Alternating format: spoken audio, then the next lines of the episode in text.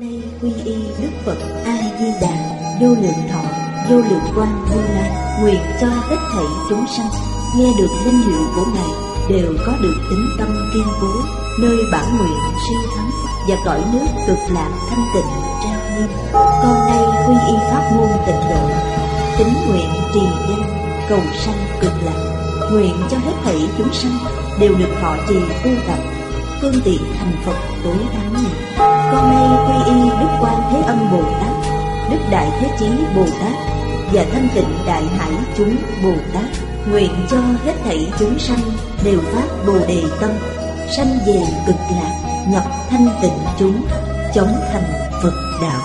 Tịnh độ Đại Kinh, giải diễn nghĩa, chủ dạng, lão pháp sư, tịnh không, chuyển ngữ, minh tuệ, biên tập Nguyên Tâm Thời gian Giảng ngày 7 tháng 9 năm 2011 Địa điểm Phật Đà Giáo dục Hiệp hội, Hồng Kông, Tập 582 Chư vị Pháp Sư, Chư vị đồng học Xin mời ngồi. Mời xem Đại Thừa Vô Lượng Thọ Kinh Giải, Trang 769 Trang 769 Hàng thứ hai. Vô úy. Là bốn thứ vô úy. Còn gọi bốn vô sở úy. Tâm hóa tha không sợ. Gọi là vô úy. Này muốn chỉ là bốn vô úy của Phật. Những danh tướng này gọi là danh từ thuật ngữ. Thường thấy trong nhà phật, đại thừa tiểu thừa tông môn giáo môn đều có nói đến. Đây là những kiến thức phổ thông phật học. Phật học nhất định phải biết. Mười lực như lai, bốn vô úy mười tám pháp bất cộng. Bốn vô sở úy này.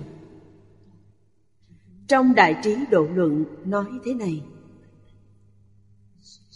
Bốn loại này thường gọi là vô úy Bốn thứ này bao gồm thứ nhất là nhất thiết trí vô sở úy Thứ hai, lậu tận vô sở úy Thứ ba, nói về chướng đạo vô sở úy Thứ tư là nói tận khổ đạo vô sở úy Bốn loại như vậy.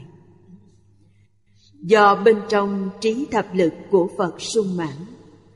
Trước đây đã học 10 thứ trí lực. Có được trí tuệ này là có thể. Minh liễu quyết định. Nên, Phàm nói ra những gì Trong chỗ đông người. Ở đây là nói, Đức Thế Tôn khi đang tại thế 49 năm giảng kinh dạy học. Không có tướng lo sợ. Tại sao? Vì Ngài thấy rõ tất cả. Không gì không biết. Đem bất kỳ chuyện gì đến thỉnh giáo Ngài đều dạy chi tiết, rõ ràng. Đây là do nguyên nhân gì? Đạo lý này chúng ta nhất định phải hiểu. Đấy không phải là mê tín. Phật nói trí tuệ loài người là viên mãn, Là bình đẳng. Mỗi cá nhân đều có Trí tuệ bình đẳng. Khả năng, Ngày nay chúng ta gọi là khả năng kỹ thuật, Kỹ năng bình đẳng. Phước báo cũng bình đẳng. Không gì là không bình đẳng. Nguyên nhân do đâu? Do Do căn tánh chúng ta cùng một thể tánh. Triết học gọi là bản thể. Người nghiên cứu triết học Phải liên kết những thứ thượng cổ. Có thể đến trên vạn năm. Đối với bản thể vũ trụ, Nghĩa là vũ trụ từ đâu đến? Nhờ đâu để có mặt? Vấn đề này mãi cho đến nay vẫn chưa có kết luận. Các nhà triết học đều nói rất có lý. Mỗi người đều có lý lẽ riêng, Nhưng không thể khiến mọi người tâm phục khẩu phục. Cho nên đến nay vẫn là câu hỏi. Nói thật, Chỉ có trong kinh giáo Đại Thường Mới đặt được dấu chấm câu. Thật sự làm rõ được. Làm rõ thế nào? Giáo lý Đại Thừa Nói minh tâm kiến tánh, Như thế là đã rõ ràng. Nói cách khác, Nhà triết học từ xưa đến nay Vẫn chưa minh tâm, Vẫn chưa kiến tánh. Bởi thế, đối với vấn đề này, Rốt cuộc vẫn là dấu chấm hỏi. Tại sao Phật có thể minh tâm kiến tánh Mà người khác thì không thể? Không phải không thể, nhưng dùng sai cách. Người thế gian thường thích dùng cách nghĩ của họ. Để nghiên cứu, thảo luận vấn đề tâm tư là hư vọng, không phải chân thật. Nhà phật gọi là vọng tâm, không phải chân tâm. Hoặc nói đó là tâm mê, không phải tâm giác ngộ. Nhà Phật nói chân tâm là giác ngộ, Vọng tâm là mê hoặc. Mê tâm gọi là vọng tâm. Giác tâm thì gọi là chân tâm. Giác tâm khác với vọng tâm chỗ nào? Giác tâm bất động. Còn vọng tâm là động. Vọng tâm là gì? Ý niệm.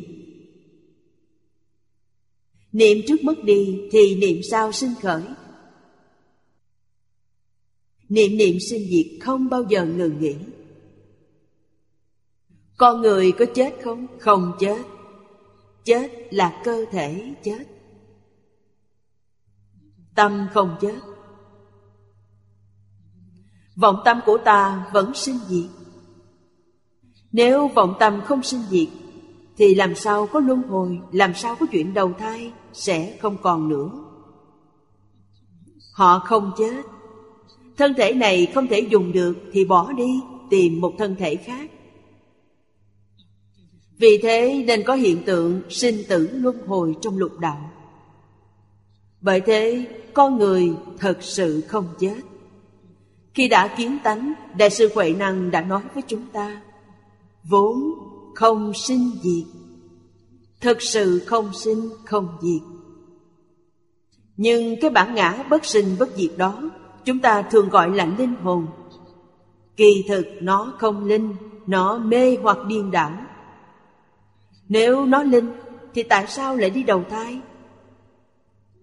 Do không linh mới đầu thai, linh sẽ không như thế. Nếu nó giác ngộ, trong phật pháp gọi nó là linh tánh. Không phải là linh hồn gọi là linh tánh linh tánh là cái tôi thật sự. Là chân tâm. Linh tánh vốn là nhất thể. Đến linh tánh sẽ biết được biết được là nhất thể còn linh hồn thì không biết. Bởi thế minh tâm kiến tánh mới thực sự hiểu rõ ràng, minh bạch về chân tướng sự thật này. Tận mắt thấy, tự thân thể hội, đấy là chân, không phải giả. Có thể thấy ở đây, Tất cả chúng sinh trong cõi hư không khắp Pháp giới lạc cùng một bản thể. Bản thể này Phật Pháp gọi là tự tánh. Tại sao chúng ta lại quên mất? Vì mỗi người chúng ta có hai bộ phận. Một là tinh thần, Thân thể là hiện tượng vật chất. Một thứ nữa là giác tâm, Là hiện tượng tinh thần. Nó không phải vật chất. Do hai yếu tố này kết hợp lại, Hai yếu tố này từ đâu mà có? Sau khi mê lấy A lại gia A lại gia là cõi hư không khắp pháp giới. Là thứ tự tánh biến hiện ra. Ngày nay chúng ta gọi là thực thể, là hiện tượng vật chất, hiện tượng tinh thần. Hiện tượng tinh thần như đại dương. Lấy một giọt nước biển. Trong kinh lăng nghiêm, thí dụ như bọt nước bọt nước trong đại dương sủi lên, lấy bọt nước đó coi như linh hồn của mình, cho đó là của mình mà không hay cả đại dương là của mình. Hiện tượng vật chất của thân thể cũng như thế. Quý vị thấy hiện tượng vật chất khắp biến pháp giới, hư không giới lớn bao nhiêu? Trong hiện tượng vật chất to lớn đó, lấy thân thể này làm thân thể của mình. Tất cả đều lấy một chút vật chất, một chút tinh thần trong a lại gia mà cho đấy chính là ta. Chúng ta mê là mê ở chỗ đó, sai là sai ở chỗ đó không biết là cả cõi hư không khắp pháp giới là ta nghĩa là không biết đại dương là ta. Kiến tánh thì bọt nước đó liền tan.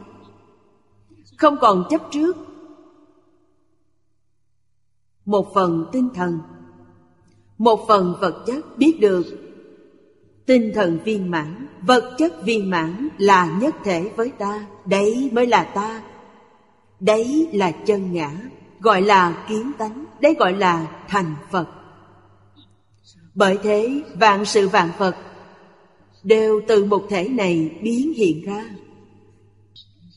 Trong vọng tận hoàng nguyên quán, đại sư hiền thủ đã nói rất rõ, bài luận văn kia rất tuyệt vời.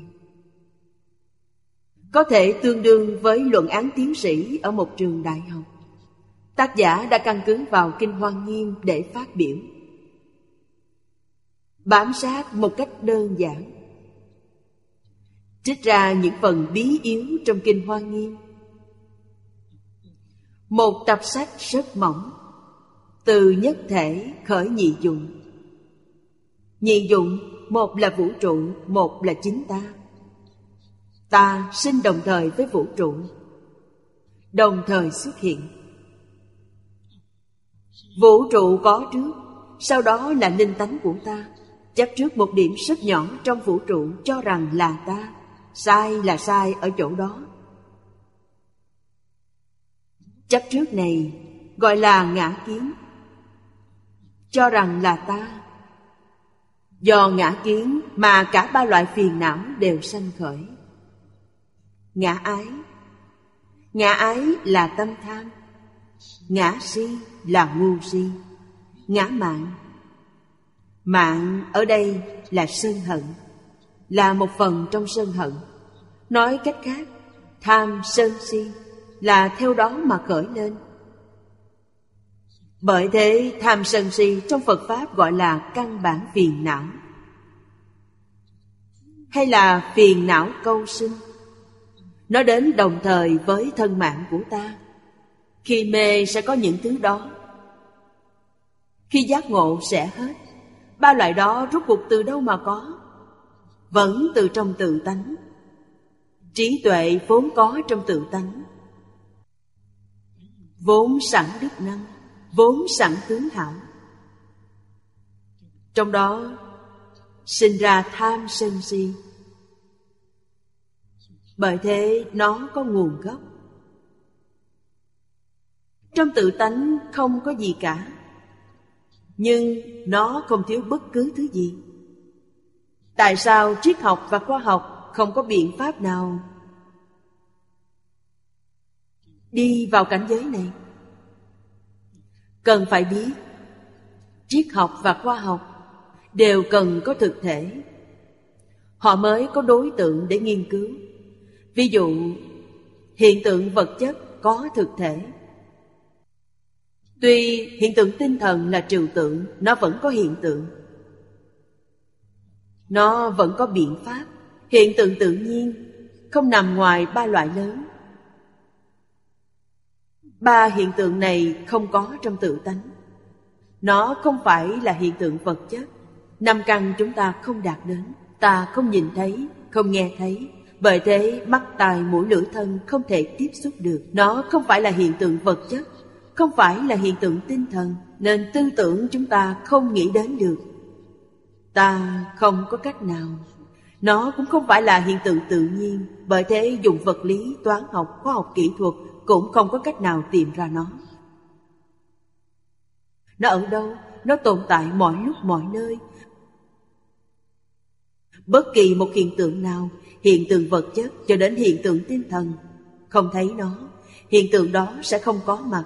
Hiện tượng là tự nó biến hiện. Nó không phải là gì cả, Nhưng nó có thể hiện tất cả, Nó biến ra tất cả. Bởi thế trong Phật Pháp dùng hai chữ để hình dung nó. Thứ nhất là ẩn Ẩn là không còn. Đấy là bản thể của nó. Nói bản thể là che kín, Hiện tượng nào cũng không có. Ngoài ra gọi là hiển Hiển là hiển hiện ra. Nó có thể hiện tất cả hiện tượng. Nó có thể hiện hiện tượng tự nhiên, Hiện tượng tinh thần, Hiện tượng vật chất. Khoa học phát triển đã 300 năm nay. Ba thứ hiện tượng này, Họ chỉ thấy một, Đó là hiện tượng vật chất, gọi là nhà vật lý học. Không coi trọng hiện tượng tinh thần. Ngày nay, hiện tượng vật lý có thể nói là đã đạt đến đỉnh cao nhưng mang lại những gì? Mang đến thiên tai.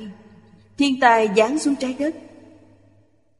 Vấn đề này, vật lý không thể giải quyết. Cái gì mới giải quyết? Tâm lý mới giải quyết được. Tại sao tâm lý mới có thể giải quyết? Bởi vì nền tảng của vật chất là ý niệm. Nghĩ là suy nghĩ. Ý nghĩ biến hiện thành vật chất. Vật chất là gì? Vật chất là do ý niệm biến hiện ra. Bởi thế ý niệm có thể thay đổi được hiện tượng vật chất. Điều này chỉ 20 năm nay mới phát hiện ra. Bởi thế mà hiện nay một bộ phận các nhà khoa học đã thay đổi phương hướng. Họ đi nghiên cứu các hiện tượng tinh thần Nghiên cứu ý niệm phát hiện rằng năng lượng ý niệm cực kỳ lớn, không thể nghĩ bàn. Thậm chí ý niệm mọi người trên quả đất chúng ta có thể thay đổi được quỹ đạo các tinh cầu trong không gian. Đấy là điều có thật, không phải viễn vông. Trong Hoàng Nguyên Quán nói, ý niệm vừa động, liền chu biến pháp giới. Năng lượng này lớn bao nhiêu? Vừa động đã đi khắp Pháp giới Ánh sáng mặt trời đến quả đất còn phải mất 8 phút Thời gian dài như thế còn ý niệm chúng ta vừa động đã đi khắp Pháp giới. Mà lại thế nào? Xuất sinh vô tận. Chúng ta động thiện niệm, động ác niệm. Có khi có ý, đôi khi vô tình. Đừng tưởng không có chuyện gì. Có thể ở thế giới phương khác đã khởi tác dụng. Một niệm ác, nơi khác hứng chịu thiên tai. Một niệm thiện, nơi khác có phước báo.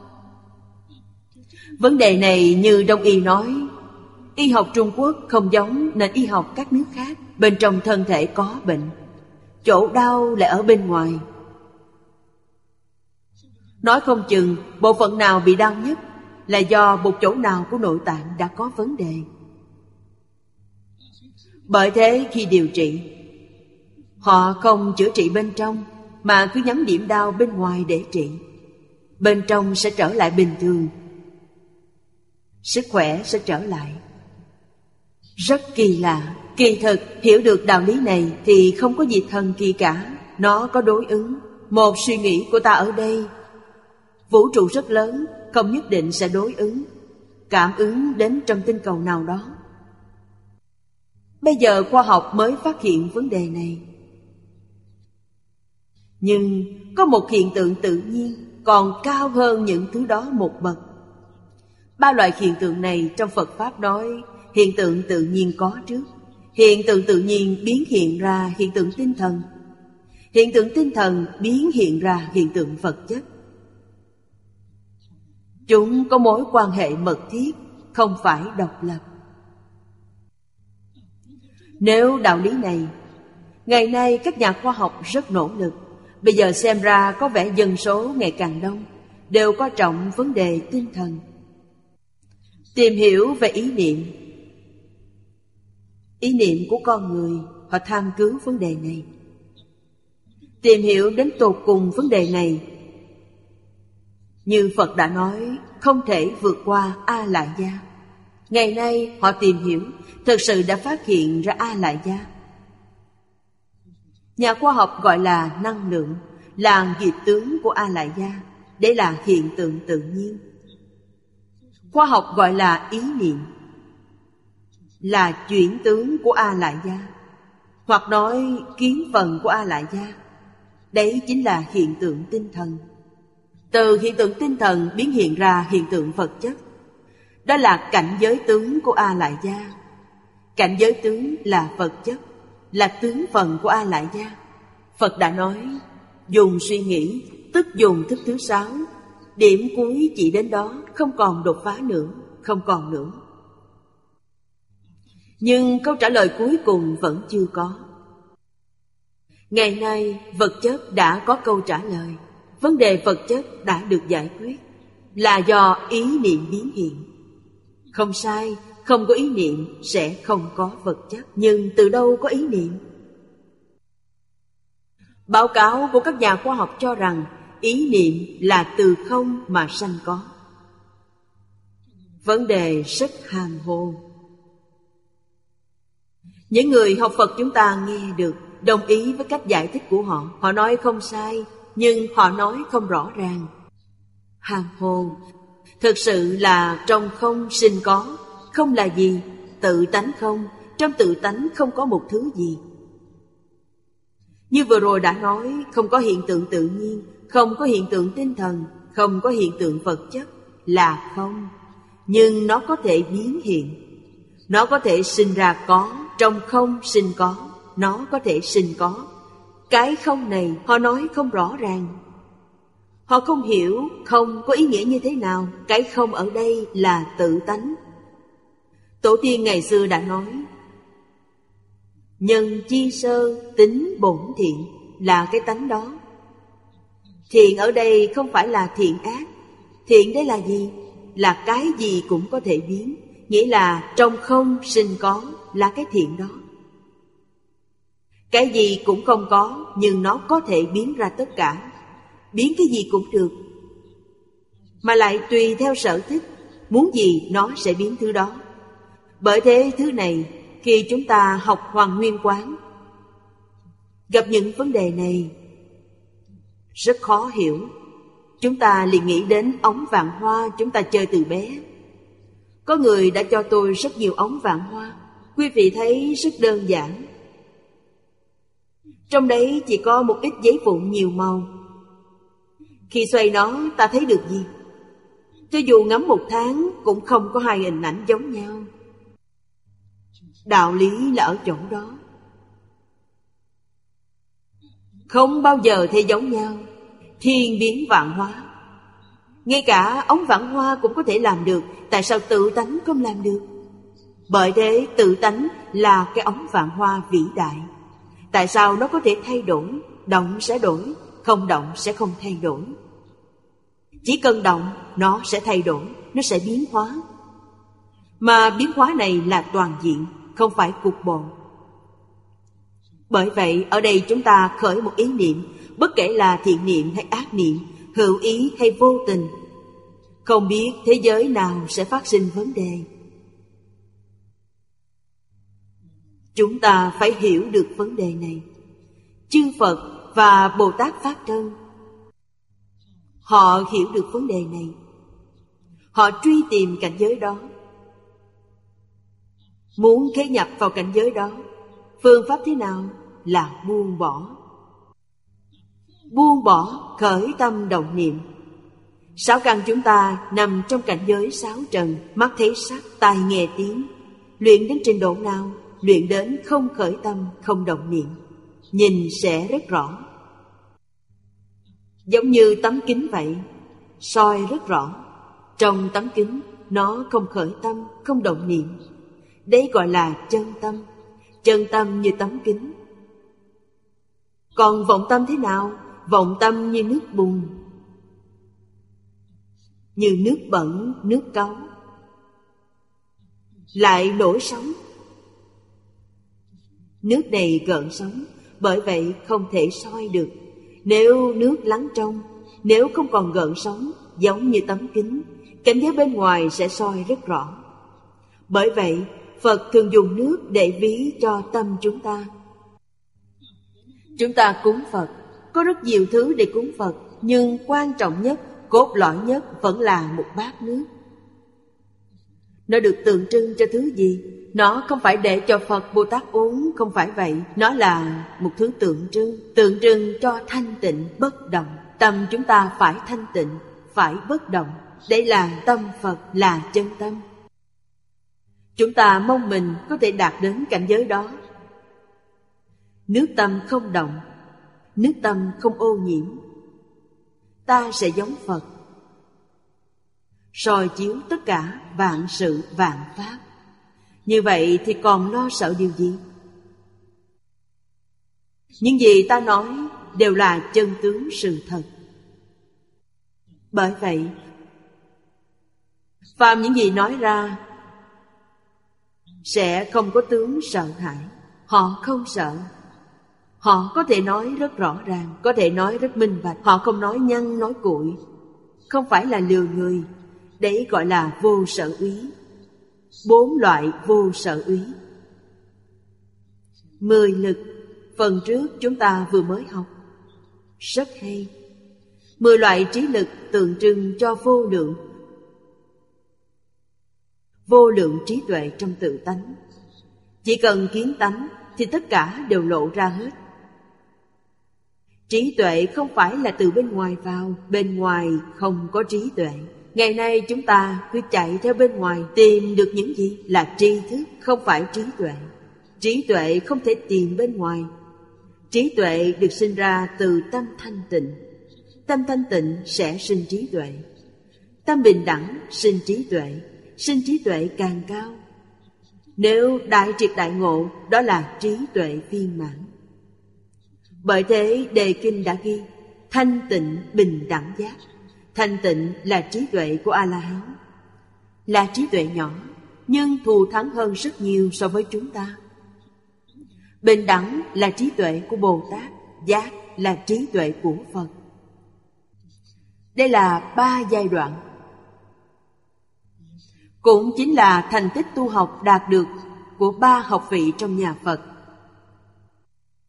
Được coi là thành tích của họ thành tích của sự nghiệp học tập. A-la-hán là địa vị thấp nhất.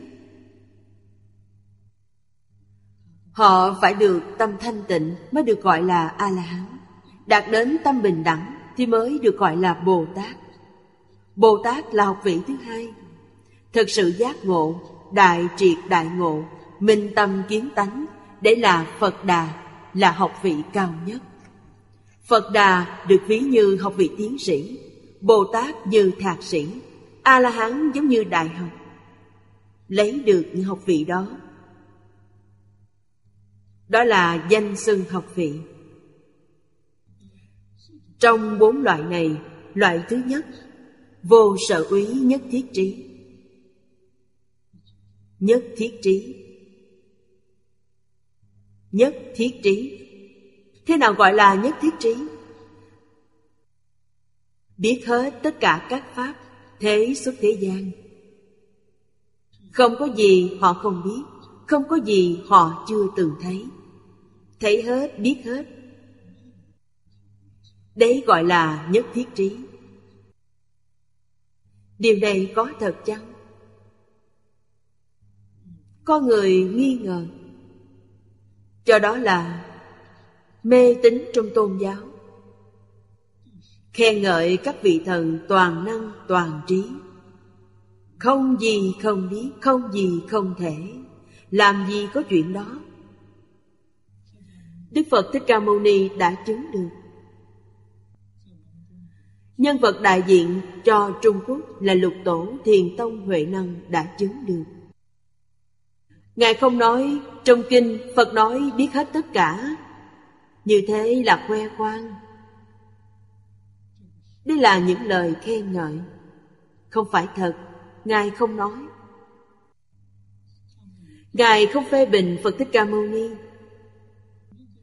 Nếu Phật Thích Ca Mâu Ni nói sai, Người đã minh tâm kiến tánh như Ngài Sẽ có những lời phê bình. Không có.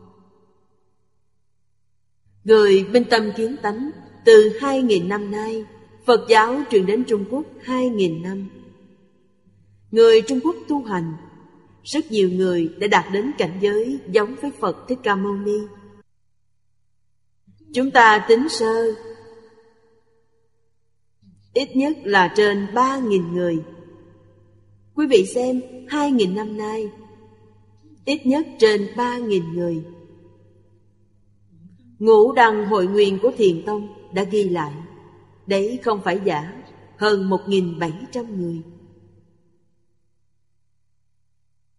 Trong cảnh đăng lục, Có không ít người. Ngoài thiền tông, Như giáo môn, Thiên thai Hoa nghiên Tam luận, Pháp tướng Những vị đại đức trong các tông phái này. Được gọi là Đại Khai Viên Giải. Đại Khai Viên Giải của giáo môn Ngang bằng với Đại Triệt Đại Ngộ của tông môn. Ít nhất cũng được vài trăm người. Lại còn mật tông, Lý, nhất tâm bất loạn trong tịnh độ tông Đều là cảnh giới đó. Bởi thế, mức thấp nhất cũng vượt qua con số ba nghìn người. Họ không bao giờ phê bình kinh điển Phật Thích Ca. Không phải một vài người, Số ít người thấy Rất nhiều người đã nhập cảnh giới đó. Làm sao giả được? Nếu ta cho rằng Họ thông minh như thế, Có trí tuệ như thế Sao không phát minh khoa học? Chúng ta cũng có thể hỏi như thế. Tôi chưa nhập vào cảnh giới đó. Tôi đã đọc rất nhiều kinh luận, Cũng có chút tâm đắc. Nếu quý vị hỏi tôi câu đó, Tại sao không phát triển khoa học, Tôi sẽ trả lời, Không cần những thứ đó. Không cần thiết phải như thế. Tại sao? Vì những thứ đó là những thứ không tốt. Hình như cũng mang đến những tiện lợi. Điều đó là đúng. Giống như đường tắt vậy, Truyền thông tin nhanh. Nhưng phải biết rằng, Ta đã phải trả giá ra sao? Thu không bù chi. Vào 300 năm trước không có những thứ đó. Như những nước khác trên thế giới Ở Trung Quốc, khoa học Trung Quốc lạc hậu Trung Quốc đừng nói là 300 năm trước, chỉ 100 năm trước. 100 năm trước Trung Quốc không có những thứ đó. Quý vị xem ngành du lịch Trung Quốc. Vẫn còn đi ngựa, vẫn ngồi kiệu, vẫn còn như thế. Kiệu nhỏ do hai người gánh, trước một người sau một người. Đường xa thì ba năm phu kiệu, thay nhau gánh kiệu. Ngày trước chúng ta đi chơi đều ngồi kiệu sau đó là cưỡi ngựa. Nhà giàu mới có xe ngựa. Đó là phương tiện giao thông ngày xưa. Mãi cho đến cuối đời Thành vẫn thường dùng. Bạn xem phần nhiều các nhà đại phú Đều có kiệu, có ngựa. Thời đó Xã hội an vui, thái bình. Giữa người với nhau sống rất tình cảm. Còn bây giờ không có. Người lạ nơi khác đến. Đi xa một vài trăm dặm rất xa cách. Lạ người lạ cảnh. Có khó khăn gì mọi người đều đến giúp đỡ. Giúp đỡ rất nhiệt tình. Bây giờ thì làm gì có? Mọi người gặp nhau tay bắt mặt mừng. Bây giờ mọi người gặp nhau, Khuôn mặt thật khó coi.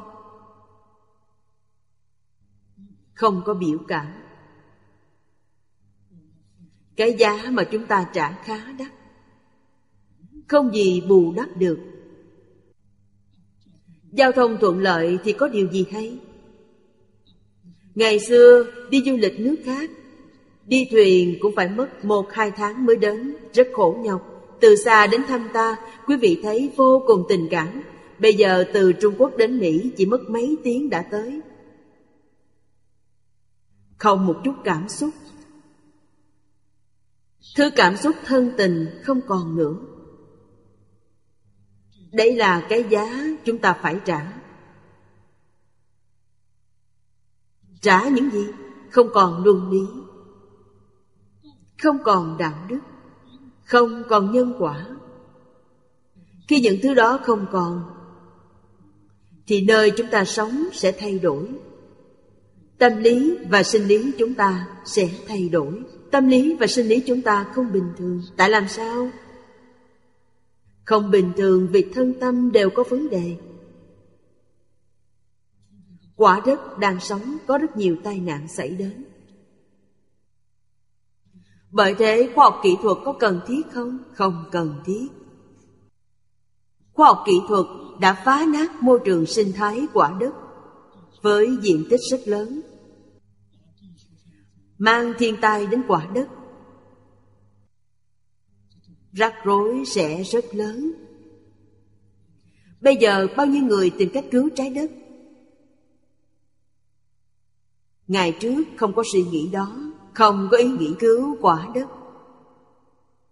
Bây giờ thấy thiên tai trên quả đất ngày càng nhiều. Thực tế đã hết cách. Bởi thế mới đưa ra khẩu hiệu này. Người nghĩ đến chuyện đó ngày càng nhiều thêm. Cứu thế nào? Khoa học không có cách để cứu. Đây chính là sản phẩm của các nhà khoa học tạo ra khoa học không thể cứu được. Khi đã bị dồn vào thế chân tường này, không ngờ những nhà lực học lượng tử, họ đã phát hiện năng lực của ý niệm không thể nghĩ bàn. Bởi thế, bây giờ có rất nhiều các nhà khoa học đang đi trên con đường này. Đi trên con đường tâm lý ý niệm thuộc về tâm lý. Con đường này, trong phật pháp nói, họ đã đi đúng. Phật pháp đã đi con đường này. Là thuộc về quyền giáo tiểu thừa.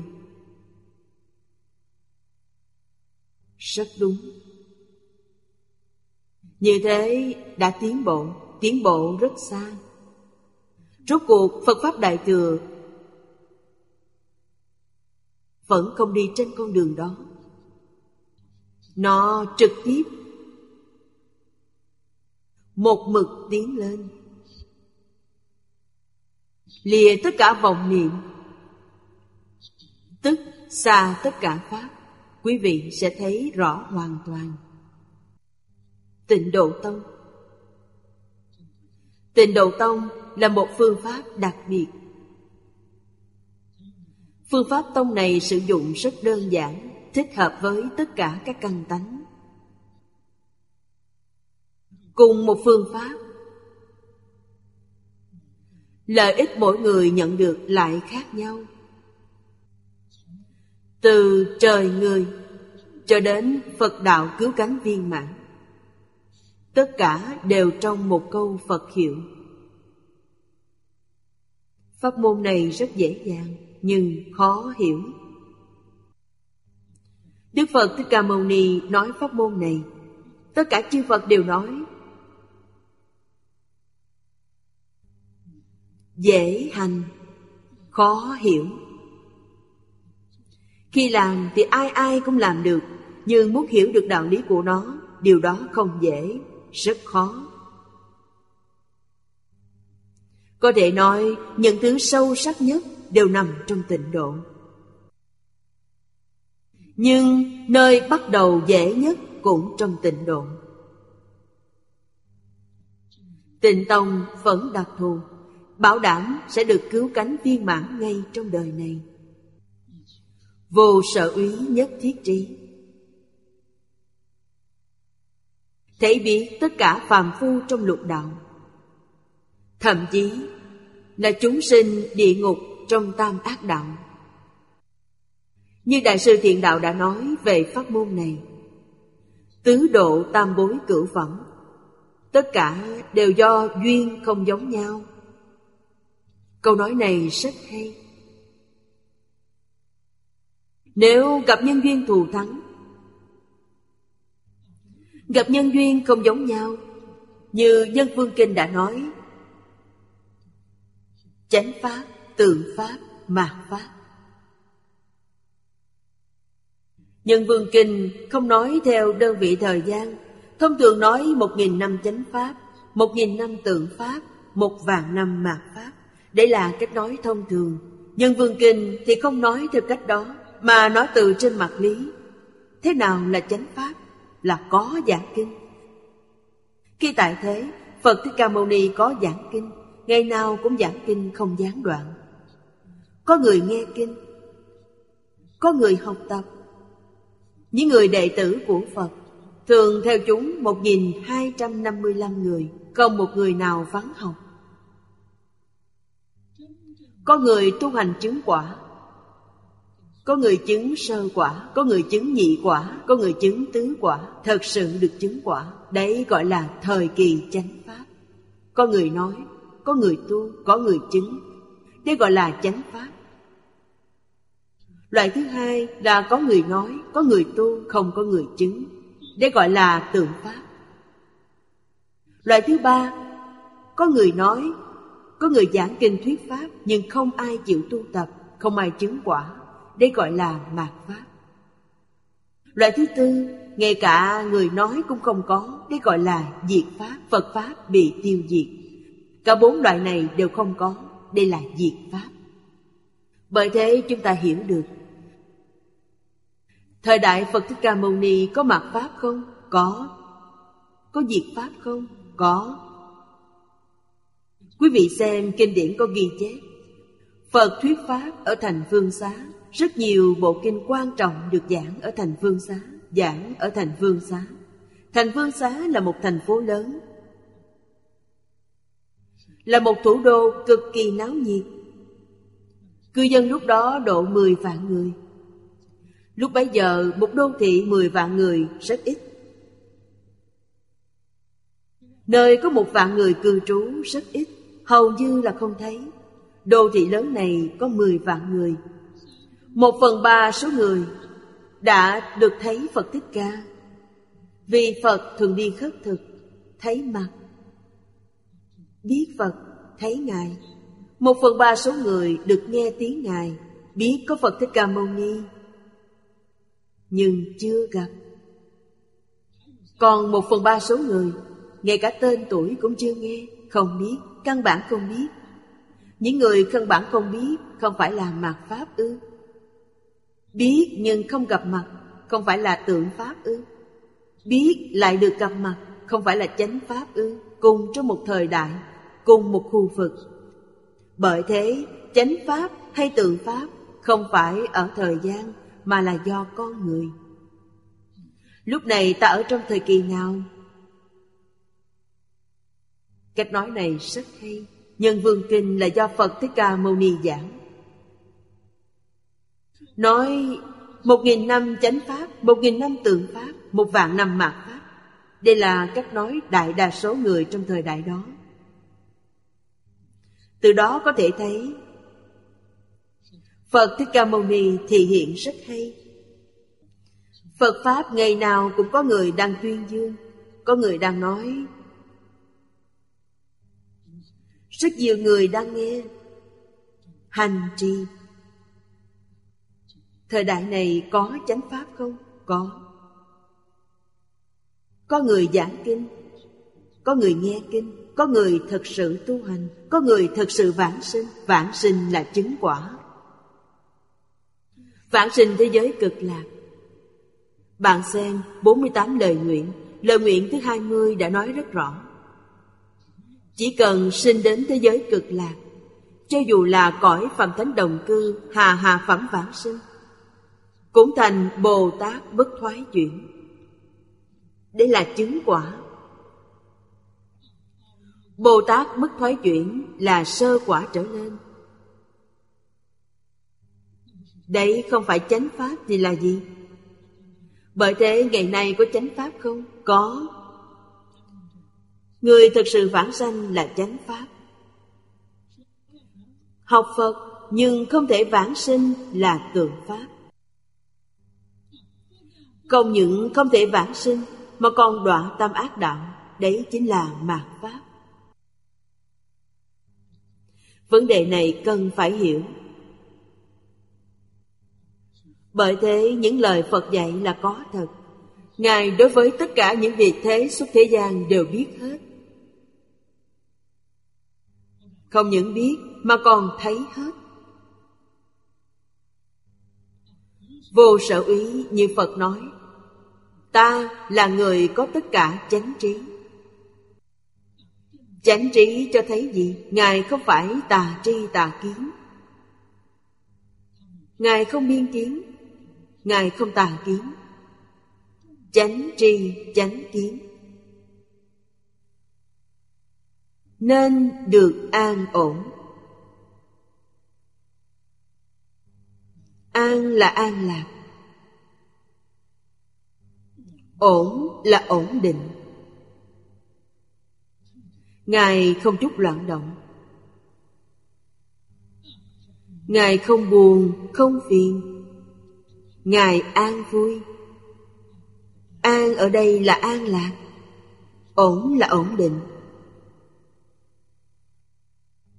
Đây là hạnh phúc mỹ mãn. Được vô sở úy Ngài không lo sợ. Không có lo sợ, không lo buồn. Chúng ta gọi là không có phiền não, Làm tiếng rống sư tử trong đại chúng, Có thể chuyển pháp luân.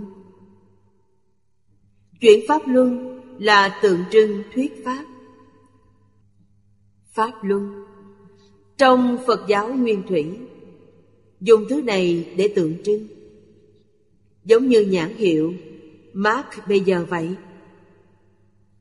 Trong nhà Phật, Dùng hình ảnh tượng trưng là bánh xe.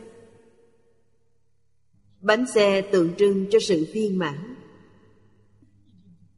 Nhất định bánh xe phải xoay, Không xoay nó sẽ không còn tác dụng. Tác dụng của bánh xe là xoay, Tượng trưng cho sự chuyển động. Phải để cho nó chuyển động. Chuyển động ở đây là từ tôi truyền cho bạn Bạn chuyển lại cho người khác, Chuyển tiếp từng đời cho nhau. Từng người chuyển cho nhau. Ngang đến mười phương. Dọc cùng tam tế, Lấy ý nghĩa như thế. Chuyển thế nào? Bằng cách giảng kinh dạy học. Trong dạy học, quan trọng nhất là thân giáo. Bởi thế, muốn dạy học thành công, Trước tiên ta phải làm gương Bản thân ta không làm, Muốn người khác làm là rất khó.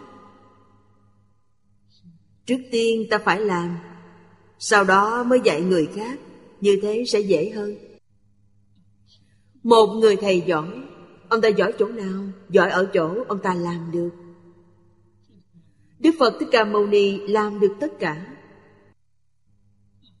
Ngài chế ra quy ước cho bạn những giới luật mà Ngài chế, Ngài đều thực hiện. Ta không thể phát hiện những sai sót trong đó. Nếu như bản thân không làm, mà đi dạy người khác, bạn sẽ thấy lo lắng. Người ta bảo ta không làm được, làm sao ta không xấu hổ được? Khổng tử đã thành công trong dạy học Ngài đã thực hiện được Không người học trò nào không khâm phục Ngài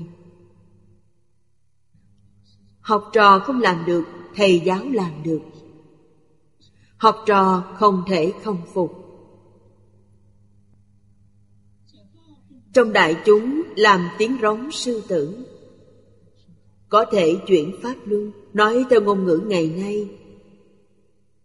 Không lo sợ trước đám đông. Có thể dạy họ bất cứ điều gì, có ý nghĩa như thế. Ngài dạy 49 năm. Những điều Ngài dạy. Chư Đại Đức Tổ sư ngày xưa, Cực kỳ siêng năng nghiên cứu.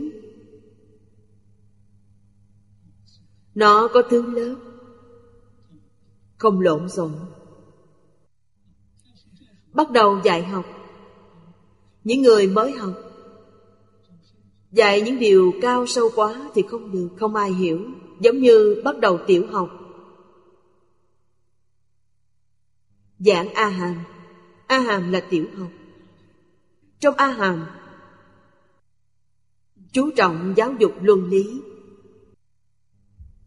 Giáo dục đạo đức Giáo dục nhân quả. Chỉ dạy cho học sinh đến sáu thức. Tức là nhãn nhĩ tỷ thiệt thân ý thức. Giống như tâm lý học trong thời đại ngày nay. Chư giảng Mạc Na và A Lại Gia. Giáo dục tiểu học như thế suốt 12 năm. Sau 12 năm tiếp tục giảng phương đẳng. Đây là giai đoạn bắt đầu của Đại Thừa. Từ tiểu thừa Chuyển sang dạy Đại Thừa. Là 8 năm. 8 năm, thêm vào 12 năm trước là 20 năm. Bởi thế Phật giảng kinh, Đối với việc dạy học cho mọi người, Trước tiên nền tảng là 20 năm, Sâu sắc đến cỡ nào? Lúc đó mới giảng Đại Thừa. Đại Thừa giảng Bát Nhã suốt 22 năm, Chúng ta có thể hiểu được Tông chỉ của Phật giáo ở đâu? Ở trí tuệ. Bát Nhã là trí tuệ. 22 năm giảng Bát Nhã. Bát Nhã giảng những gì? Giảng thật tướng các Pháp. Giảng chân tướng vũ trụ nhân sinh. Nói về vấn đề này Ngày nay chúng ta gọi là triết học và khoa học. Ngày trước, tức 60 năm trước Tôi học triết học với thầy Phương Đông Mỹ. Phần cuối cùng ông giảng triết học Phật giáo. Ông nói rằng Ngày trước tôi hoài nghi. Tôi nói Phật giáo là tôn giáo Là mê tín Mà còn là đa thần giáo. Một số người gọi là đa thần giáo. Đa thần giáo là mê tín, Là thứ tôn giáo hạng bét. Làm gì có triết học ở đó? Thầy nói với tôi, Con còn trẻ nên không biết. Thích Ca Mâu Ni. Ông ấy không gọi Phật. Ông nói Thích Ca Mâu Ni Là nhà triết học vĩ đại nhất trên thế giới. Triết học Phật giáo Chính là đỉnh cao của nền triết học nhân loại. Người học Phật là người hưởng thụ cao nhất của đời người. Trong phần học đó, Tôi bỏ tất cả những kiến giải sai lầm trước đây. Đã hiểu được. Học 60 năm. Biết rằng, không những là triết học cao nhất mà còn là khoa học cao nhất bạn chỉ cần đọc những luận văn nghiên cứu của các nhà khoa học 3 đến 50 năm gần đây, Hãy xem thử đối chiếu với Kinh Phật Kinh Phật là khoa học cao nhất. Những gì họ phát hiện đều đã có trong Kinh Phật. Trong Kinh Phật còn rất nhiều thứ họ chưa phát hiện. Bởi thế Phật Pháp thật sự không thể nghĩ bàn. Phần tiếp theo là so sánh việc dạy học Phật Pháp với thế gian. Chư Sa Môn Ở Ấn Độ, Sa Môn là truyền nhân trong tôn giáo Là người thầy tôn giáo Người thật tâm tu trong tôn giáo Gọi là Sa Môn. Bà La Môn. Nếu trời ma phạm, Nếu có những người khác thật sự không thể chuyển được, Là vô sở úy nhất thiết trí. Nghĩa là những gì được nói trong giáo dục Phật Đà, Những người như thế không thể nói được. Dưới cùng có dấu ngoặc đơn. Giải thích mấy chữ sa môn tiếng vạn. Về sang tiếng Trung Quốc là cần tức. Nghĩa là siêng làm những việc thiện, Ngừng tất cả những việc ác. Đây là ý nghĩa của chữ sa môn Trong kinh Phật thường nói, Siêng tu giới định tuệ. Diệt hết tham sân si. Đấy là nghĩa chữ sa môn. Chưa làm được hai câu đó Thì chưa thể được gọi là sa môn. Sa môn phải làm được. Sa môn là người tu hành chân chính. Tiếng Phạn sa môn. Tiếng Hoa gọi là tịnh hành. Những người đó tu thanh tịnh tâm, tu thiện tâm là những đệ tử tôn giáo thành kính. Nghĩa là bà la môn giáo. Những người đó thờ đại phạm thiên phương họ tu thiền định. Trời ma phạm thiên ma tức, tha hóa tự tại. Phạn tức phạn thiên ma, Vấn đề rất ghê gớm. Trời tha hóa tự tại, Là tầng trời cao nhất trong cõi dục. Tại sao gọi họ là ma? Vì họ chưa buông bỏ được tình chấp. Tình chấp là ma. Nó khiến ta không thể vươn lên cao hơn. Nó ngăn che bạn. Phạn là ma phạn thiên. Tầng trời này càng cao Cao hơn những gì đã nói ở trước. Phần trước nói tầng cao nhất cõi dục. Đấy là trong trời đại phạn Đại phạn thiên vương là tầng cao nhất. Trời tha hóa tự tại, Chưa thể buông bỏ được tình chấp. Đại Phạn Thiên Vương Chưa thể buông bỏ tình chấp. Nghĩa là họ chưa buông bỏ được cách nhìn của mình. Bởi thế họ không thể vươn lên cao được. Đại Phạn Thiên là sơ thiền thiên trên đó còn có nhị thiền, tam thiền, tứ thiền. Những thứ đó ngăn trở họ. Buông bỏ họ mới có thể đến nhị thiền. Buông bỏ nhị thiền mới đến tam thiền. Tại sao vẫn chưa ra khỏi luân hồi lục đạo? Đến cửa ải cuối cùng, Họ vẫn là chưa buông bỏ được. Vấn đề này nói thì rất dễ, nhưng thực sự làm rất khó. Quý vị xem người niệm phật.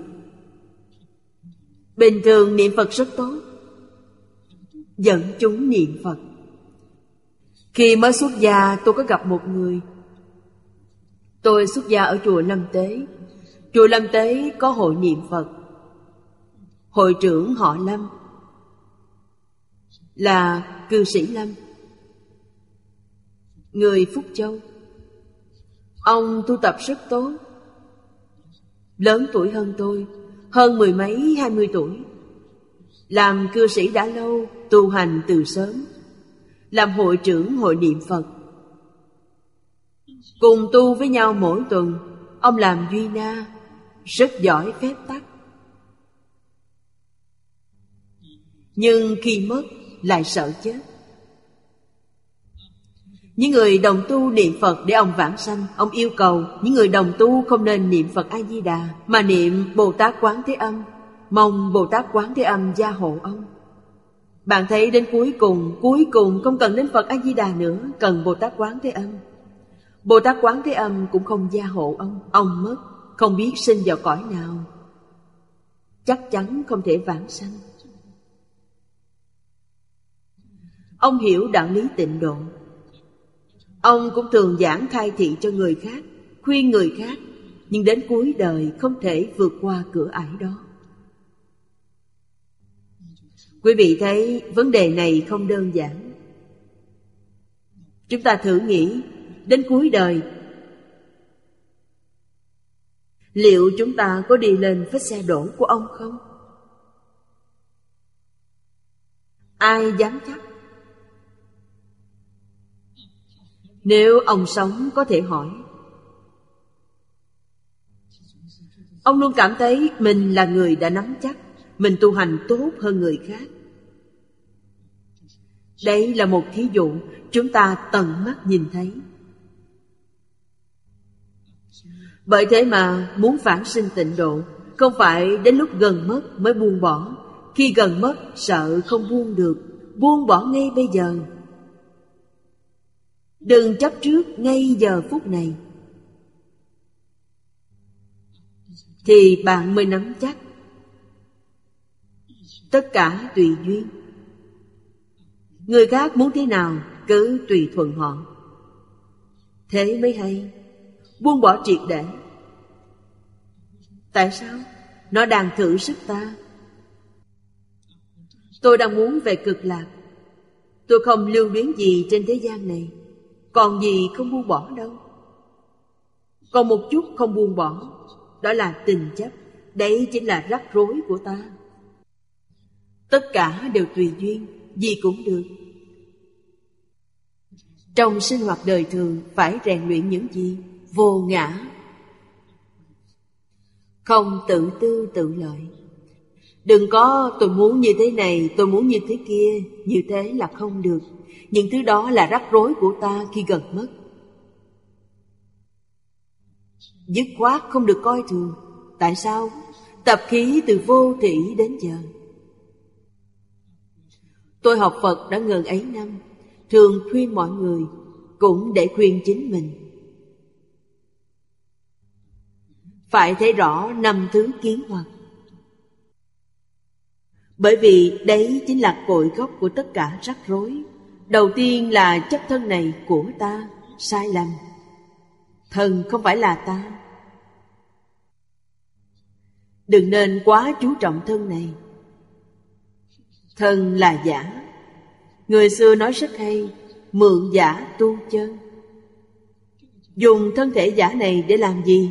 Sử dụng tốt nhất là dùng nó để tu chân.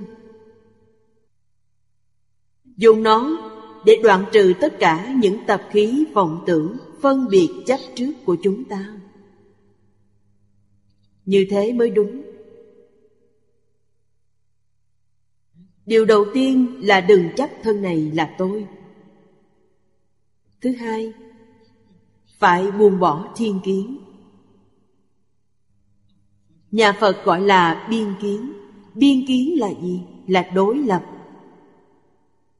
Ta không đối lập với tất cả mọi người. Không đối lập với tất cả sự vật. Không đối lập với tất cả vạn vật. Hòa đồng với tất cả. Gì cũng vui cả. Không đối lập. Người khác đối lập với ta ta không đối lập với người khác. Phải biết rằng trong đối lập sẽ sinh ra oán thân trái chủ, như chúng ta vẫn thường nói. Bởi ta đối lập với người người sẽ đối lập với ta. Trong vô tình hay hữu ý, sẽ sinh ra oán hận, oán cừu. Sau này gặp lại bèn oan oan tương báo. Ta ngăn trở họ, khi bạn mắc kẹt, họ đến ngăn trở bạn lấy báo trả báo. Vấn đề này rất rắc rối. Ngày nay chúng ta học phật đã hiểu, oan gia nên giải, không nên kết. Những người ta không thích, hủy bán ta. Làm nhục ta, ngăn trở ta, hủy hại ta ta nên cúng họ một bài vị sống.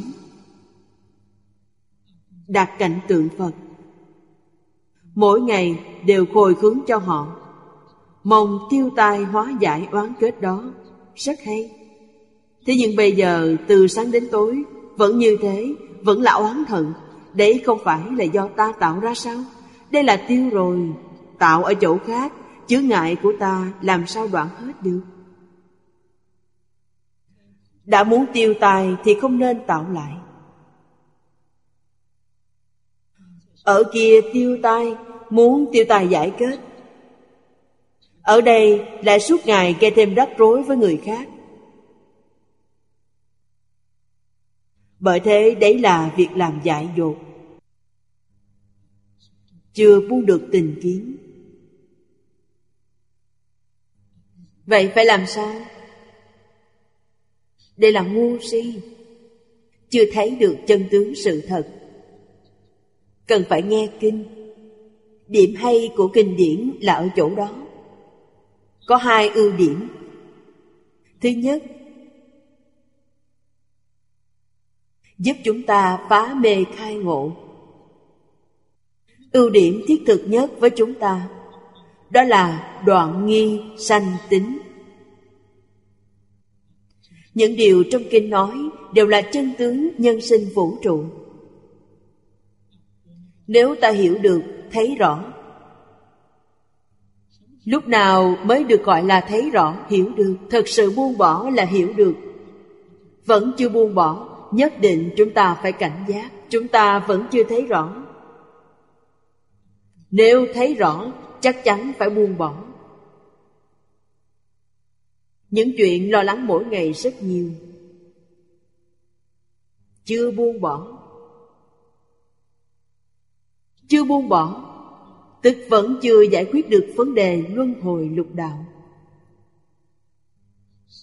Chết đi vẫn quanh quẩn trong luân hồi lục đạo. Đây là sai lầm rất lớn.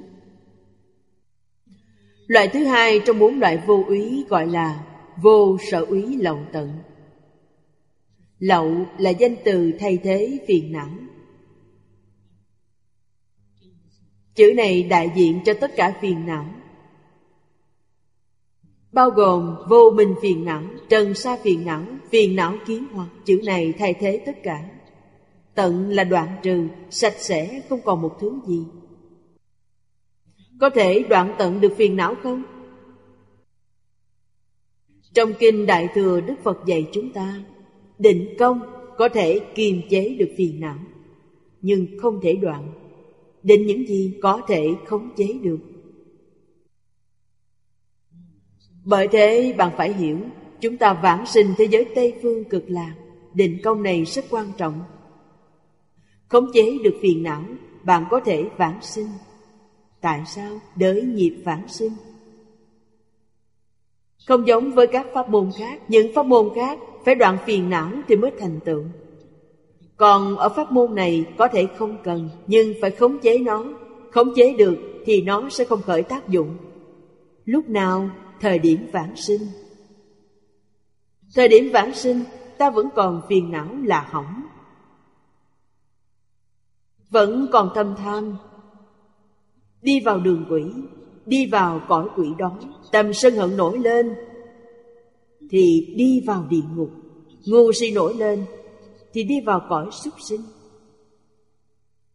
Phải biết rằng tập khí tham sân si rất nặng. Ta giữ gìn cho đến niệm cuối, Nó không khởi lên ư. Để là chân tướng sự thật. Bình thường dụng công như thế nào? Là công phu chế ngự phiền não. Sáu căn chúng ta tiếp xúc sáu trần Mắt thấy sắc, tai nghe tiếng. Không nổi tham sân si. Ở sau còn hai chữ là mạng và nghi. Khống chế được tham sân si mạng nghi. Thì chúng ta mới chắc chắn được vãng sanh. Lậu tận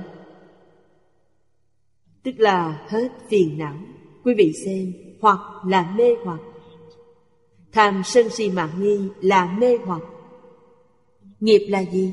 nghiệp là sát đạo dâm vọng, ta tạo nghiệp. Khi đoạn được mê hoặc, ác nghiệp được đoạn, đoạn được sinh tử, sinh tử là lục đạo luân hồi, tất cả đều hết. Đây là cảnh giới của ai? Trên A-la-hán. Vô sở úy. Phật cao hơn A-la-hán. A-la-hán chỉ đoạn được phiền não kiến tư. Họ hết sinh tử lục đạo. Phật thì siêu việt thập pháp giới. Bởi thế, Phật minh tâm kiến tánh, Hoặc có ba loại. Đó là vô minh trần sa, kiến tư. Đều được đoạn hết. Tham sân si mạng là kiến tư hoặc, Là mê hoặc của chúng sinh lục đạo. Chúng sinh trong lục đạo đều có, Bởi thế họ không thể ra khỏi luân hồi lục đạo. Ở chỗ này, Đức Phật Thích Ca Mâu Ni đã đoạn được phiền não kiến tư, Đoạn được phiền não trần sa, Đoạn được phiền não vô minh. Hai loại sinh tử đã hết. Một là phân đoạn sinh tử trong luân hồi lục đạo. Một là biến dị sinh tử trong Pháp giới tứ thánh. Tất cả đều không còn. Tức vô sở úy Như Phật nói, Ta hết tất cả lậu. Nghĩa là tất cả phiền não đều không còn. Nên được an ổn, Được vô sở úy.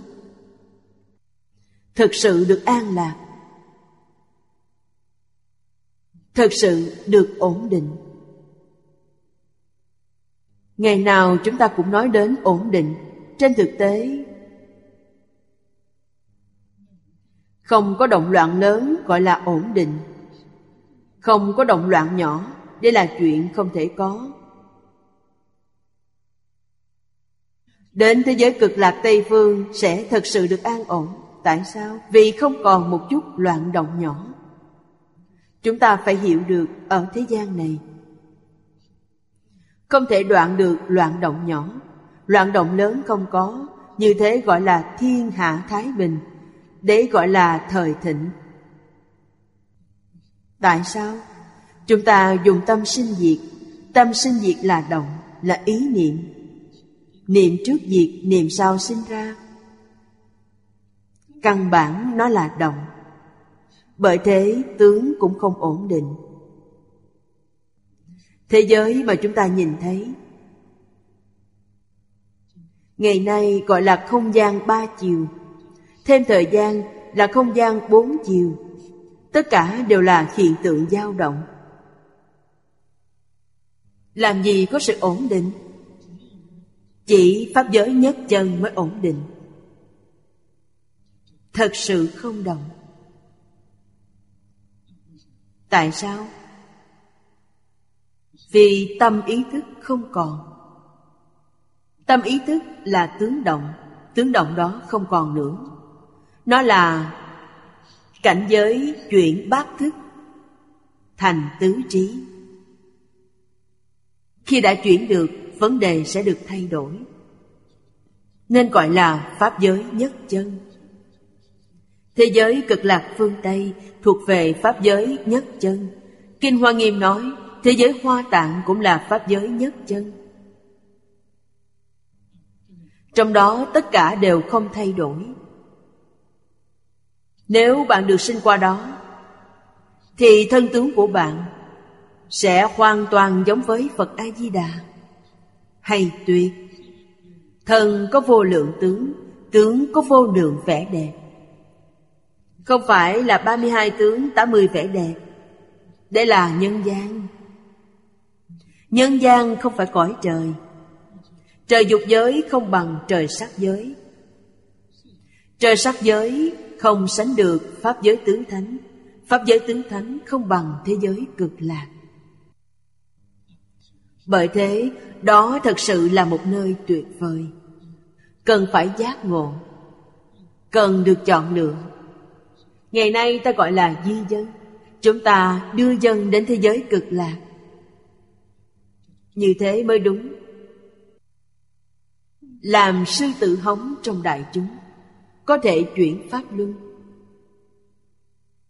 Giảng kinh dạy học, Giải đáp nghi vấn cho tất cả mọi người chư sa môn, bà la môn Trời ma phạm Những người khác không thể chuyển được Đấy là vô sở úy lầu tận Đoạn tận phiền não. Quý vị không thấy phiền não được đoạn tận Phần trước nói nhất thiết trí. Nhất thiết trí. Thứ ba nói Vô sở úy chướng đạo Câu nói này rất giống với ngày nay chúng ta đang làm báo cáo về sám hối. Không giấu giếm tất cả những gì chúng ta đã làm. Nói ra tất cả. Mong được mọi người tha thứ. Chướng đạo là gì? Nói đến chướng đạo là nói đến những thứ ma bên ngoài. Ma vương ngoại đạo. Ngoại đạo. Ma Là nói chân tướng sự thật. Không phải là hạ thấp người khác. Đạo lý này phải hiểu. Tại sao? Vì Phật Pháp là Pháp bình đẳng. Ma và ngoại cũng là Phật. Tại sao? Đức Phật nói rất hay, Tất cả chúng sinh vốn là Phật. Ma vốn cũng là Phật. Chỉ là bây giờ sai lầm phương hướng. Điều này cổ nhân gọi là tập tánh. Bản tính họ vốn là Phật. Tập tánh của họ biến thành ma, Biến thành ngoại đạo. Chuyện chỉ có như thế. Đó là gì? Do họ học những điều sai, Bản tính của họ không sai. Tập tính không phải là bản tính, Bởi thế tập tính có thể thay đổi. Khi giác ngộ, Tập tính sẽ biến mất, Bản tính sẽ lộ diện. Từ đấy có thể biết Giáo dục quan trọng nhất trong mọi vấn đề. Nếu thực sự học theo Phật Bồ Tát, Học tập một thời gian, Họ sẽ thay đổi. Không gặp Phật Bồ Tát, Hoặc vẫn giữ thành kiến, Ghen ghét, ngạo mạn với Phật Bồ Tát, Như thế sẽ rất khó tỉnh ngộ nhưng có thể tỉnh ngộ không? Có, chắc chắn sẽ tỉnh ngộ. Tại sao? Vì ngoại và ma tạo rất nhiều tội lỗi, nhất là chướng đạo. Chướng đạo gì? Chướng ngại Phật Pháp. Ma, ngoại, lấp che Pháp Thánh Đạo. Phật có thể nói được Rất nhiều thủ đoạn chướng đạo Phật biết tất cả. Khi Phật Thích Ca Mâu Ni còn tại thế Mà Vương Ba Tuần cũng đến nghe kinh. Cũng đến lạy Phật làm thầy.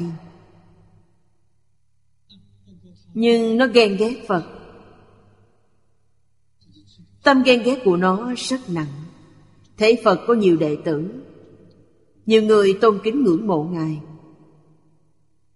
Nó có vẻ không phục. Muốn phá hoại Pháp Phật. Phật nói, Pháp của ta là chánh Pháp, Được chảy ra từ tự tánh. Nói cách khác, Không một ai có thể phá hoại Pháp Phật. Mà vừa nói Đợi đến mạt Pháp Nghĩa là hai nghìn năm sau. Thời mạt Pháp Ta sẽ bảo ma con ma cháu của ta xuất gia. Mặc áo ca sa, Đến phá hoại Pháp của Phật. Phật nghe những lời đó, Lặng lẽ không nói, Rơi nước mắt. Bây giờ chính là mạt Pháp. Quả thực là như thế.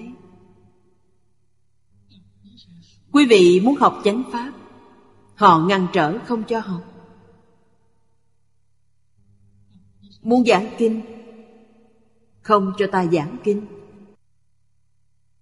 Ta thực sự muốn dẫn dắt mọi người tu hành, Họ cũng quấy phá. Nhưng muốn làm trái giới luật Trái với những lời Phật Thích Ca Mâu Ni nói, Thì họ sẽ ủng hộ. Phật giáo ngày nay,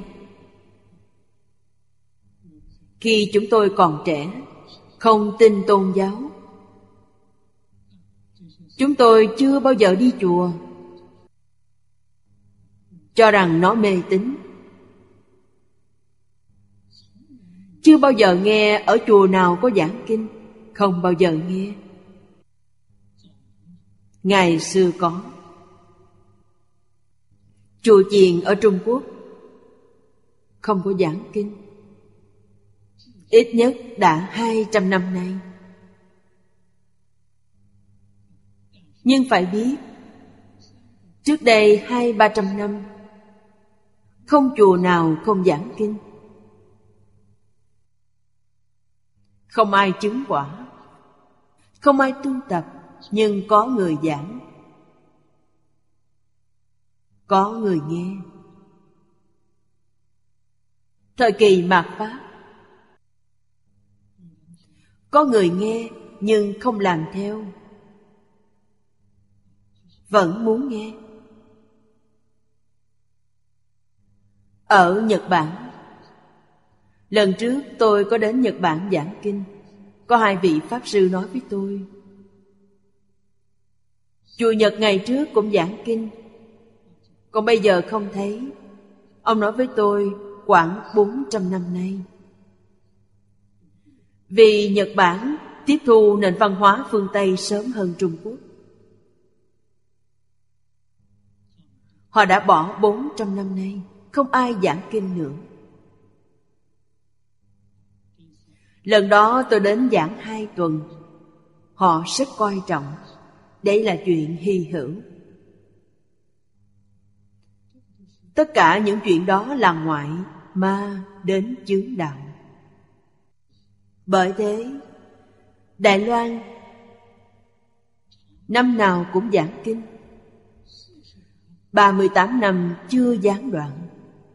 Cư sĩ Lý Bỉnh Nam ở Đài Trung là một người tại gia.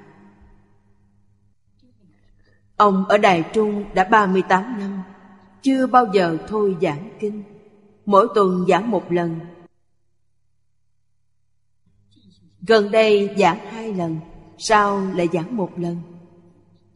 Ngày thứ tư, ngày thứ bảy. Sau đó Ngày thứ bảy ông bồi dưỡng cho một số học sinh. Thứ bảy giảng cho học sinh. Thứ tư ông đứng ra giảng chưa bao giờ gián đoạn. Phật Thích Ca Mâu Ni khi còn tại thế, Ngày nào cũng giảng kinh. Chưa nghỉ một ngày 49 năm. Vấn đề này cho chúng ta biết, Giáo dục quan trọng dường nào.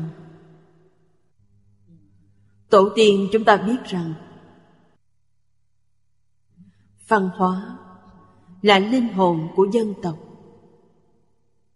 Giáo dục là cơ hội sống còn của văn hóa. Không có giáo dục, văn hóa sẽ chết. Bởi thế, mấy nghìn năm trước đã đề xuất xây dựng đất nước giáo dục làm đầu. Lễ ký được hình thành thời Xuân Thu Chiến Quốc Chúng ta có lý do để tin rằng hai câu này là lời của tổ tiên. Khổng tử thuật mà không sáng tác, tin và làm theo cổ nhân. Bốn nghìn năm trước đây, Trung Quốc vẫn chưa có văn tự. Hoàng đế mới phát minh ra chữ viết. Phu tử đã đem những lời giáo huấn của tổ tiên hàng nghìn năm trước truyền lại cho người đời sau, viết thành văn tự lưu lại cho người đời sau. Đây là sự nghiệp vĩ đại nhất của cả đời khổng tử. Bởi thế chúng ta tin rằng xây dựng đất nước lấy học làm đầu, hai câu nói đó là của tổ tiên. Người xưa biết được tầm quan trọng của giáo dục. Tam tự kinh đã nói rất chi tiết. Nhân chi sơ tánh bản thiện. Tánh tương cận, tập tương viễn. Nếu xét về bản tính, Tất cả mọi người chúng ta đều giống nhau. Như Kinh Đại Thừa đã nói, Vốn tất cả chúng sinh là Phật, Chúng ta giống nhau. Tại sao lại có cách biệt lớn như thế? Trở thành mười pháp giới. Là do tập tính. Ta không tiếp thu giáo dục, Khoảng cách giữa tập tính và bản tính của ta càng ngày càng xa. Vấn đề ở chỗ đó. Bởi thế mới thật sự đề xuất một cách nghiêm túc. Nếu không dạy, tính sẽ thay đổi. Nếu không dạy dỗ đường hoàng, Con người ngày càng hư Ngày nay ai dạy? Tây Phương Đông Mỹ nói Truyền hình đang dạy. Vấn đề rất đáng ngại. Bởi sức mạnh của nó rất rộng lớn Nó có thể đưa giáo dục vào nhà bạn. Nếu nội dung dạy dỗ là đạo thánh hiền Sẽ khiến người, mỗi người đều trở thành thánh nhân, hiền nhân. Đây là mục tiêu, là lý tưởng giáo dục của người ngày xưa. Ngày nay, truyền hình dạy con người sát đạo dâm vọng. Không có luân lý, Không có đạo đức, Không có nhân quả. Toàn như thế cả. Điều này đã làm hỏng con người. Ta phải hiểu, bản tánh của họ là không xấu. Không học những điều xấu học từ truyền hình, học từ Internet. Ngày nay truyền hình, Internet đã làm chủ giáo dục cả nhân loại. Vấn đề này rất nghiêm trọng. Bởi thế chúng ta đề xuất mấy thứ. Từ xây dựng đất nước, bắt đầu từ giáo dục, cho đến xây dựng cơ nghiệp, lấy việc học làm đầu xây dựng con người, giáo dục làm đầu.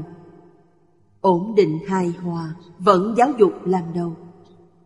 Quan hệ giữa người với người, lấy giáo dục làm đầu. Dân giàu nước mạnh, giáo dục làm đầu. Ổn định lâu dài. Thậm chí, cõi báo của chư phật. Thế giới cực lạc, không phải dạy học ư? Trong bộ kinh này chúng ta đã thấy Phật A-di-đà ở thế giới cực lạc mỗi ngày đều giảng kinh dạy học không gián đoạn. Cõi báo của chư Phật thế giới cực lạc đều lấy giáo dục làm đầu nếu chúng ta muốn thiên hạ thái bình. Muốn đời thịnh thế xuất hiện trên quả đất, vẫn lấy giáo dục làm đầu. Ngoài giáo dục ra không có biện pháp nào khác. Với tổ tông với Thánh Hiền, chúng ta không thể không khâm phục. Phật A-di-đà biết thế. Nên dạy học ở thế giới cực lạc không ngừng nghỉ ngày nào. Dạy những gì? Dạy trí tuệ. Dạy tu phước. Giáo dục ở thế giới cực lạc Là giáo dục trí tuệ, Giáo dục phước đức. Viên mãn hai thứ này gọi là thành Phật Bởi thế quy y Phật nhị túc tôn. Hai ở đây, một là trí tuệ, một là phước đức. Đủ là viên mãn, đầy đủ. Đầy đủ hai thứ đó được gọi là thành Phật. Chúng ta không thể không biết điều đó. Do chánh giáo không còn. Giáo dục tà ma ngoại đạo mới xuất hiện. Đó chướng ngại thánh đạo. Không phải phật không biết biết tất cả. Ngài có thể nói, bởi thế vô sở úy. Như phật nói, ta nói chướng pháp. Chướng ngại phương pháp của thánh giáo Ngài có thể nói rất rõ, nói rất minh bạch, nên được an ổn, được vô sở úy. Làm sư tử hóng trong đại chúng, có thể chuyển pháp luân. Trừ sa môn, bà la môn hay trời ma phạm. Với những người khác không thể chuyển được nên mới nói vô sở úy chướng đạo. Điều cuối cùng thuyết tận khổ đạo vô sở úy nói hết khổ đạo là nói hết đạo pháp của các khổ. Như phật nói, những gì ta nói về thánh đạo có thể ra khỏi thế gian, có thể hết các khổ, nên được an ổn, được vô sở úy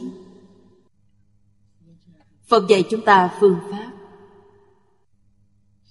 Nói rất nhiều kinh luận. Đây chính là điều khó hiểu.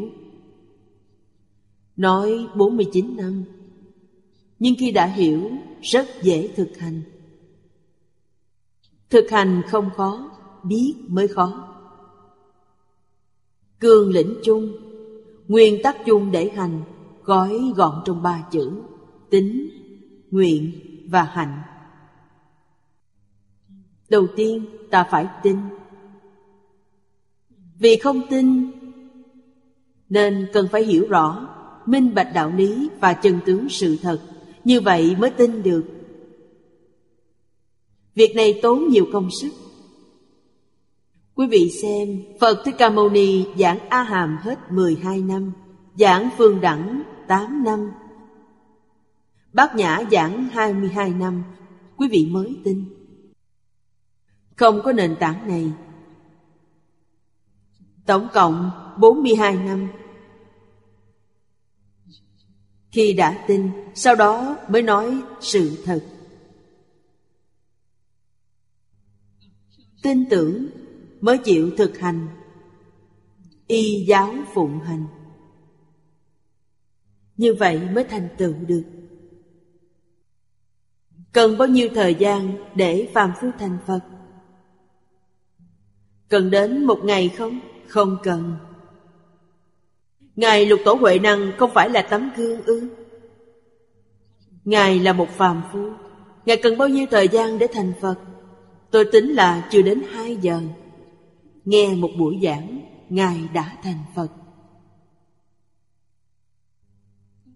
Ngài vốn không biết chữ, chưa đi học. Ở trong Hoàng Mai 8 tháng. Trong đàn kinh nói rất chi tiết. Đạo tràng ngũ tổ có giảng đường. Ngài chưa đặt chân đến, Chưa nghe một buổi giảng. Có thiền đường, Ngài chưa ngồi hết một cây hương. Một cây hương trong thiền đường cháy nửa giờ chưa tham thiền. Chưa nghe một buổi giảng. Được truyền y bác vào canh ba nửa đêm. Ngũ tổ gọi ngài đến, giảng đại ý kinh kim cang cho ngài. Chúng ta tính độ hơn hai giờ. Ngài không biết chữ, chắc chắn không cần kinh sách. Cứ nói chuyện bình thường. Khi giảng đến ưng vô sở trụ, nhi sinh kỳ tâm, Ngài liền tốt nghiệp, cực kỳ nhanh. Tốt nghiệp rồi thì không cần giảng phần còn lại, biết tất cả. Giảng Đại Ý Kinh Kim Cang mới giảng được một phần tư, còn lại ba phần tư. Ngài đã khai ngộ, là báo cáo. Đó là báo cáo tâm đắc của Ngài, nghĩa là luận án tốt nghiệp, gồm hai mươi chữ. Nào ngờ tự tánh, vốn tự thanh tịnh. Nào ngờ tự tánh vốn không sinh diệt. Nào ngờ tự tánh là không ngờ tự tánh Chân tánh thanh tịnh. Xưa nay chưa từng ô nhiễm. Bất sinh bất diệt. Câu thứ ba là, Vốn đã đầy đủ. Tuy không có gì, Nhưng không thiếu một thứ gì. Câu thứ tư, Nào ngờ tự tánh vốn không dao động. Tự tánh vốn là định. Bởi thế, ý niệm có sinh diệt là vọng tâm, không sinh không diệt là chân tâm. Buông bỏ vọng tâm thì chân tâm sẽ lộ diện. Câu cuối cùng, đâu ngờ tự tánh năng sinh vạn pháp. Nghe đến đó, ngũ tổ cho là đã ổn. Bảo ngài đừng nói nữa. Truyền ngay y bác cho Ngài, Bắt Ngài trốn đi. Tại sao phải trốn đi? Do đồng học ghen ghét chướng ngại. Làm sao truyền y bác cho Ngài được? Trong mắt mọi người, ngày đó, Y bác chắc chắn phải được truyền cho thần tú Thần tú ở với ngũ tổ 20 năm. Thời gian rất dài. Là trợ giáo của ngũ tổ Hoàng Nhẫn. Là cánh tay phải trợ giáo. Tất nhiên là phải truyền cho ông ấy, sao lại truyền cho Huệ Năng? Một người từ đâu đến không biết một tí gì. Mới ở 8 tháng, đến nhà kho giả gạo, bổ củi, làm những việc đó Điều này cho thấy gì? Biết khó làm dễ Vì khó hiểu nên Đức Phật nói Pháp suốt 49 năm Hành dễ Ta xem Đại sư Huệ Năng Không cần một ngày Từ phàm phu liền thành Phật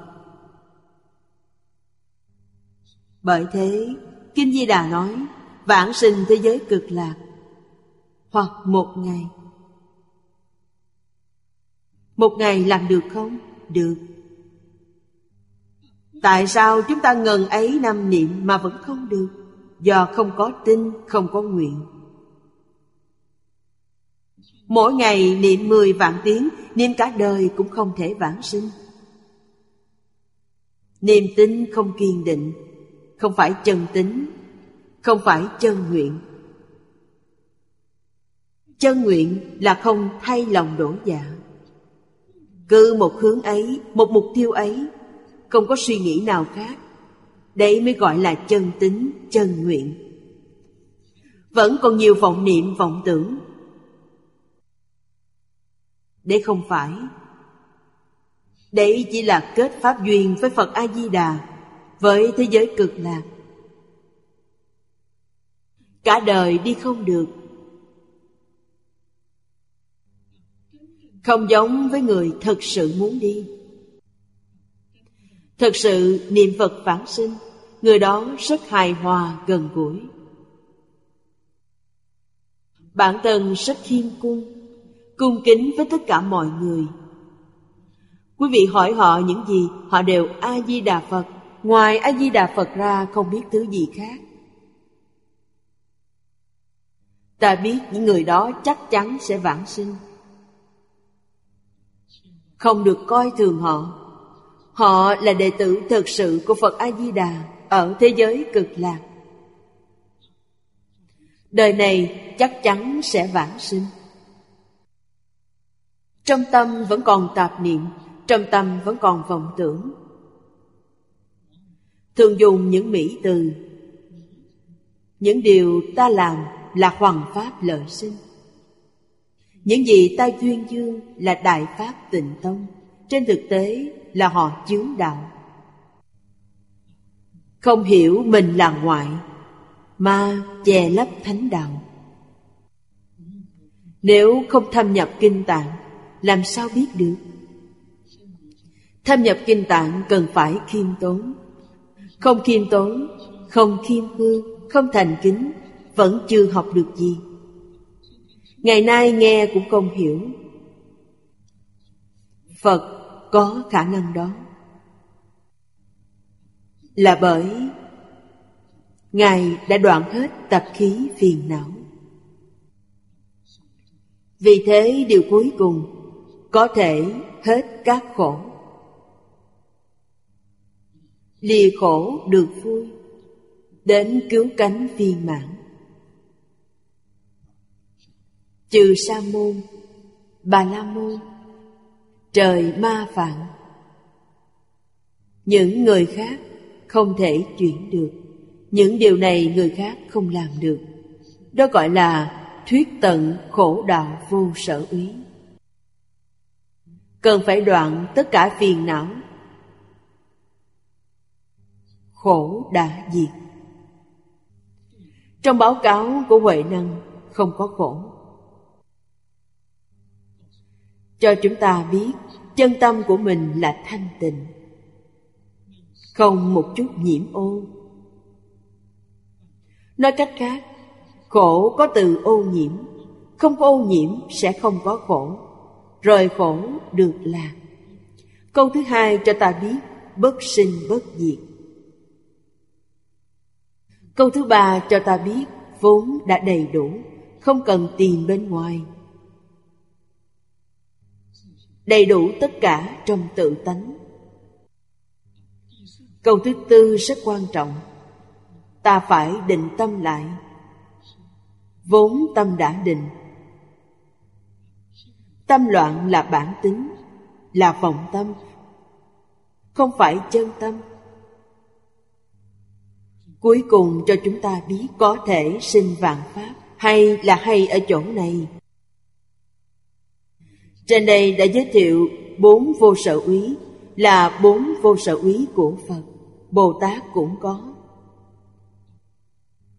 Phật thì chúng ta chỉ nghe mà thôi Ta không thể làm được, không học được. Nhưng Bồ Tát thì có thể.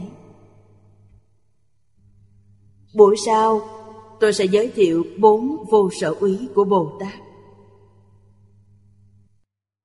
Nam Mô A Di Đà Phật. Nguyện đem công đức này hồi hướng bốn ân và ba cõi. Nguyện khắp Pháp giới các chúng sanh.